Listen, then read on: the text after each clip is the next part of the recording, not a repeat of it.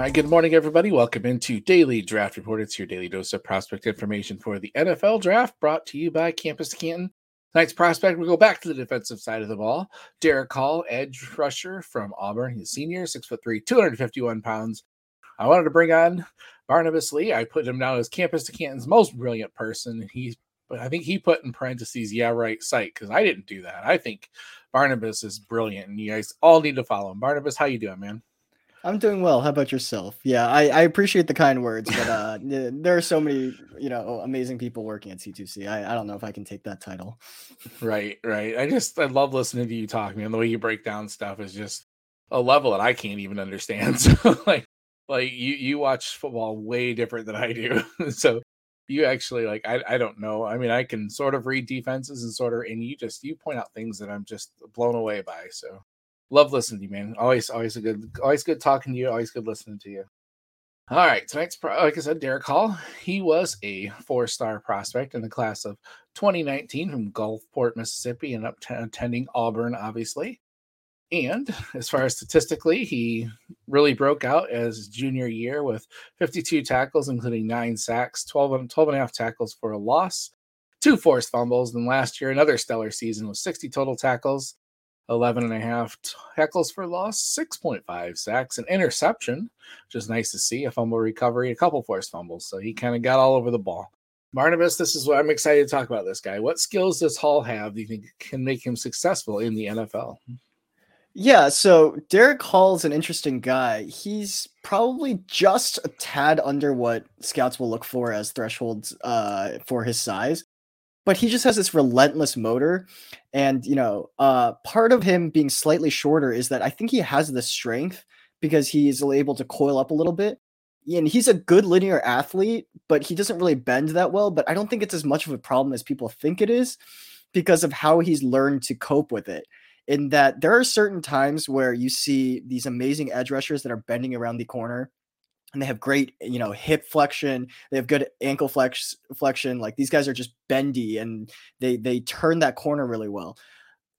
Derek Hall's not that guy. What he's going to do is he has found a way in which to create that arc artificially by leaning into his defenders. It's really interesting where he sets a very steep angle. And because the alignment is pushing against him, it creates that natural arc that you would expect from most edge rushers. So that was something I was impressed with.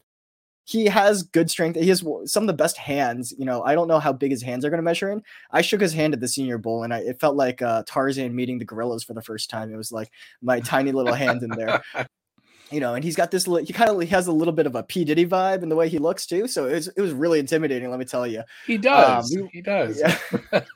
We watched him at the Senior Bowl, and there was one point he was going up against Darnell Wright, who granted was playing on the left side. Darnell Wright is definitely a right side guy, and we can talk about that at some other point. But Derek Hall was going up against Darnell Wright on the left side. And there was one point where the coaches just had to be like, all right, look, Derek, you're disrupting practice. Like the offense can't practice if you keep disrupting the play so much like this. So we're going to have to you got to tone it down, buddy. It's just in the backfield every play.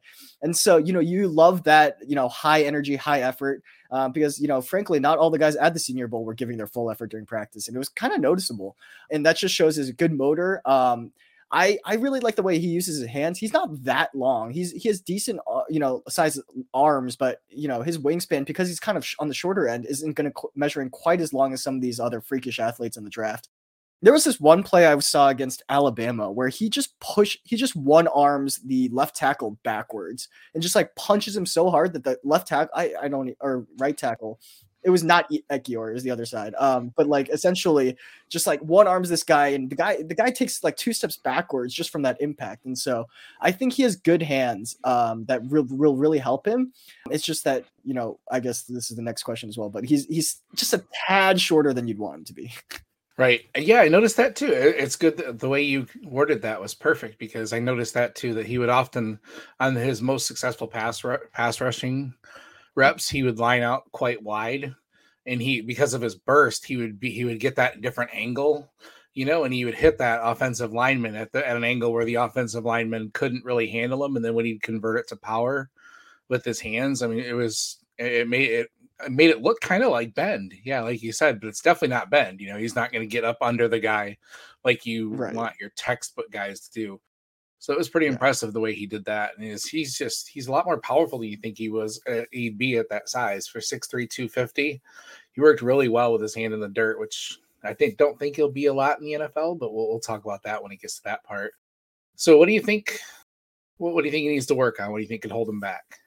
Yeah, so we mentioned his lack of elite bend, and some teams really want that guy that's, you know, going to have one foot that's his foot that's about 2 yards away from the center of his body, right? A lot of teams will want that. He's slightly below average, so he's listed at 6'3", according to the team page. His Senior Bowl measurements were like 6'2.5", but he did have like 33-inch arms, which is kind of you know, lab made almost. So he. A lot of teams will be out on edge rushers that aren't 6'3.5" plus. And that's just the fact of the matter. I think he's strong enough. Another weakness I'll mention is that he played in kind of a weird defensive system. That defensive system, it's becoming more popular in college, but it was like a variation of the 4-2-5 that everyone's running these days, except it was almost different in that in some cases, Derek Hall was rushing like a 5-tech, maybe even a 3-tech in certain situations. Yeah, I noticed that. It was weird. Yeah, and he's 250, you know, but he was holding his own in there, and he was causing interior disruption too at the end of the day. So I think there's like a little bit of thing where no one really knows where to play him. He could play 5-tech if he bulks up, but I don't know if that frame can add that much more weight. If you want him straight as an edge rusher, he's just a tad bit short. So he's kind of like this tweener, not really know what to do with him. And his technique is very bowling ball, wrecking ball types. He's just kind of running in as fast as he can and bouncing around until he finds the ball. And, you know, we mentioned like he has that one technique where it looks like a bend, but it's not really a bend. But other than that, like he's just using his hands to push. It's not really like he kind of predetermines what his pass rush is going to be, and then he just does that one thing. And so sometimes he'll just get locked up because that one thing was countered by the offensive lineman. Right. That's the big glaring thing I noticed, the lack of a plan, you know, like counters, you know, things like that. He doesn't really, you know, it's definitely not there. We didn't mention in his strengths either. I think he's really good at run defense. I was really surprised that his discipline, like even when he would go out wide, he had enough discipline to realize, oh crap, it's coming inside, you know, and he made a lot of tackles for loss that I saw were really impressive, where he looked like he would have been out of the play and most guys would have been, but he was smart enough to realize what was going on. So I really thought he was intelligent in that aspect. So yeah, I think a part of it is intelligence. Part of it is also just motor, I think, is his big thing. Motor, like he's going to give 100% effort every time. A lot of players will get caught up field and they just give up on the play. A lot of guys in this class included, right? Even the better run defenders, once they get caught up field, they just consider themselves out of the play. But he runs, and granted, Auburn needed him. That was a bad team this year. They totally underperformed, and they were playing from behind all the time. And so he needed to be good at run defense because they were just getting run up on after a while. And so, yeah, I agree with you. His run defense is especially interesting because he's smaller than you would think. Right. You watch him on tape and you're like, oh, he's okay size, but he's we'll call him small. Like he's not quite like small, but like he's on the lower end of normal. Right. And so considering his size, he's actually a very good runner. Right. Great technique. What do you think role he's going to have in the NFL now? I know we've talked about tweener, and where do you think he'd fit best? Yeah, so I think he's a rundown edge to start with, right? I'm a Cowboys fan, so I'll always go to like someone like Chauncey Golston, right? Some of these Iowa guys come out and they're only playing run defense for a while when they first start because they just haven't figured out the pass rush counters yet. And I think that's a little bit of Derek Hall there. He's definitely got some special teams in him. He's like, I think he has the speed to do it, and he could bulk and play 5-tech, but I think he's probably not big, tall enough to like hold his own out there. I think that he is a true edge rusher. He's not going to make a whole lot of counting stats, right? Like he had a lot of tackles, mostly because Auburn was getting run over every game. He actually regressed in sacks. He had 9 sacks his junior year and 6.5 his senior year. And if you look at all the Auburn, you know, insider or like fan pages or whatever, in the blogs, they were all thinking double-digit sacks for Derek Hall. And they, you know, that probably was a fair projection at the time because they didn't realize that this team was going to be quite as bad as they but he will definitely make the guys around him better. Like, because he's working so hard, it will create opportunities for other guys, especially in the NFL, you know, where it's harder to get away with low effort. And I think Derek Hall is one of those guys that will elevate a defense, even if he's not necessarily getting the sack. The interesting thing about him is a lot right now, according to Mock Draft Database, he's getting mocked around the late first round.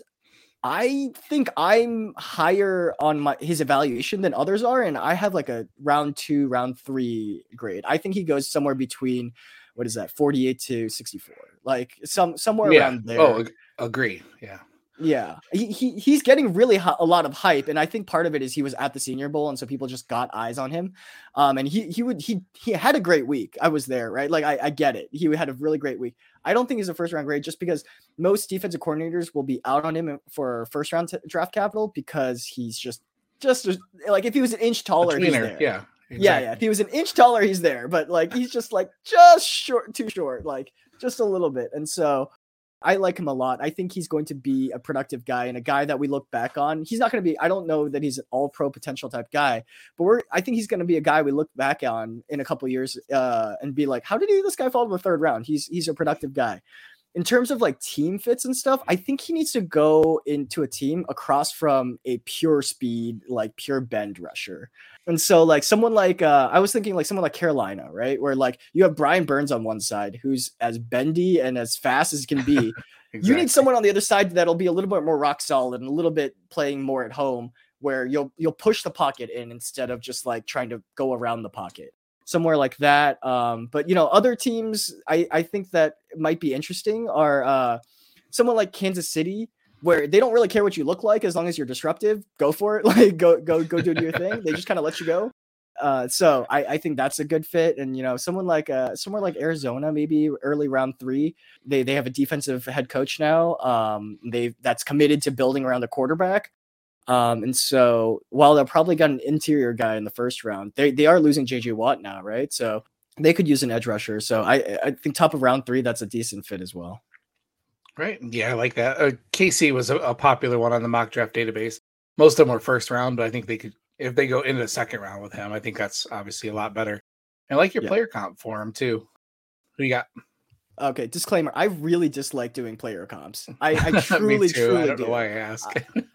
It's just never right. And like, I know I get the people love player comps, but my player comp for Derek Hall is Melvin Ingram. So Ingram is kind of also this just like physical burly type. When he was coming out, he played a little bit of defensive tackle too, which was kind of the way that some of Derek Hall's snaps played out because he pushed inside instead of outside.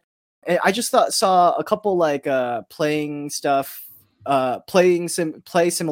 when they were in school, right? Melvin Ingram, obviously from South Carolina, and Derek Hall at Auburn. They both played against SEC competition. They were kind of these bounce around, bounce from blocker to blocker to find the ball type guys.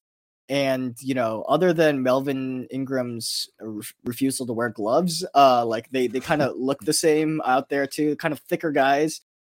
I shook Derek Hall's hands. He is a heavily padded on those hands, let me tell you. And I'm sure that helps with his punches because you can see offensive linemen getting knocked back when he hits him. And I think Melvin Ingram is kind of that like power rush type guy. He's not super bendy either, but he just makes plays too. And so I think body composition as well as just like style of play was kind of similar there. Yeah, I think that's probably about his upside too, as far as fantasy, NFL impact, everything. Yeah, so if he got that type of career out of him, I think he'd be pretty happy. Melvin Ingram was kind of maddening for fantasy. So, yeah, I can see Derek Hall probably being that way as well. So, yeah, for sure. I don't think he merits the same level of draft capital. And so I don't think people will be quite as frustrated because it'll be more of a pleasant surprise than Ingram, who I think, 16th overall or something? Think it'll be interesting because if you're desperately in need of an edge or maybe someone in IDP classifies him as defensive tackle, or then you get extra value out of him, and I think that's where definitely. That comes from. Alrighty, well, thank you as always, man. Always good to talk to you, Barnabas. Tell everybody where they can find you on Twitter, find your work, all that stuff. So you can find me on Twitter at PKJBLee.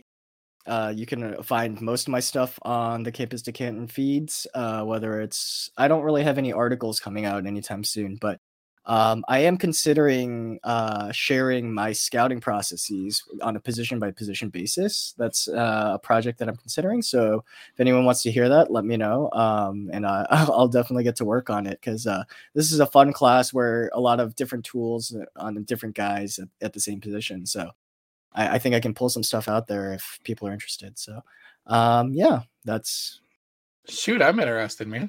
I always love that's one of the nerd things in me. I love reading that stuff, you know, because I love whenever someone says this is how I scout. I love it. Like I love that type of stuff because, I mean, none of us are by any means perfect, so we could all use as much information on that as possible. You know, it's one of those areas where you're starting to see more and more armchair scouts. I don't know if that's such a thing, but you know, more and more people that, you know, as this show has shown. I have so many people I can reach out to that are analyze the draft and scout, you know, so everybody loves it. It's, you know, it's just something fun to do. So I'm always curious to hear processes and how, yeah. So count me as one, man. Yeah.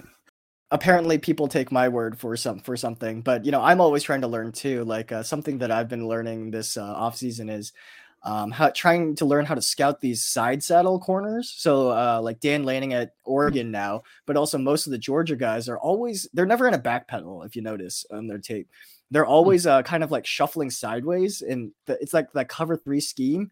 I actually spoke briefly with Dane Brugler about it in Mobile. And I just don't know how to scout that because I don't know like what their technique looks like or anything.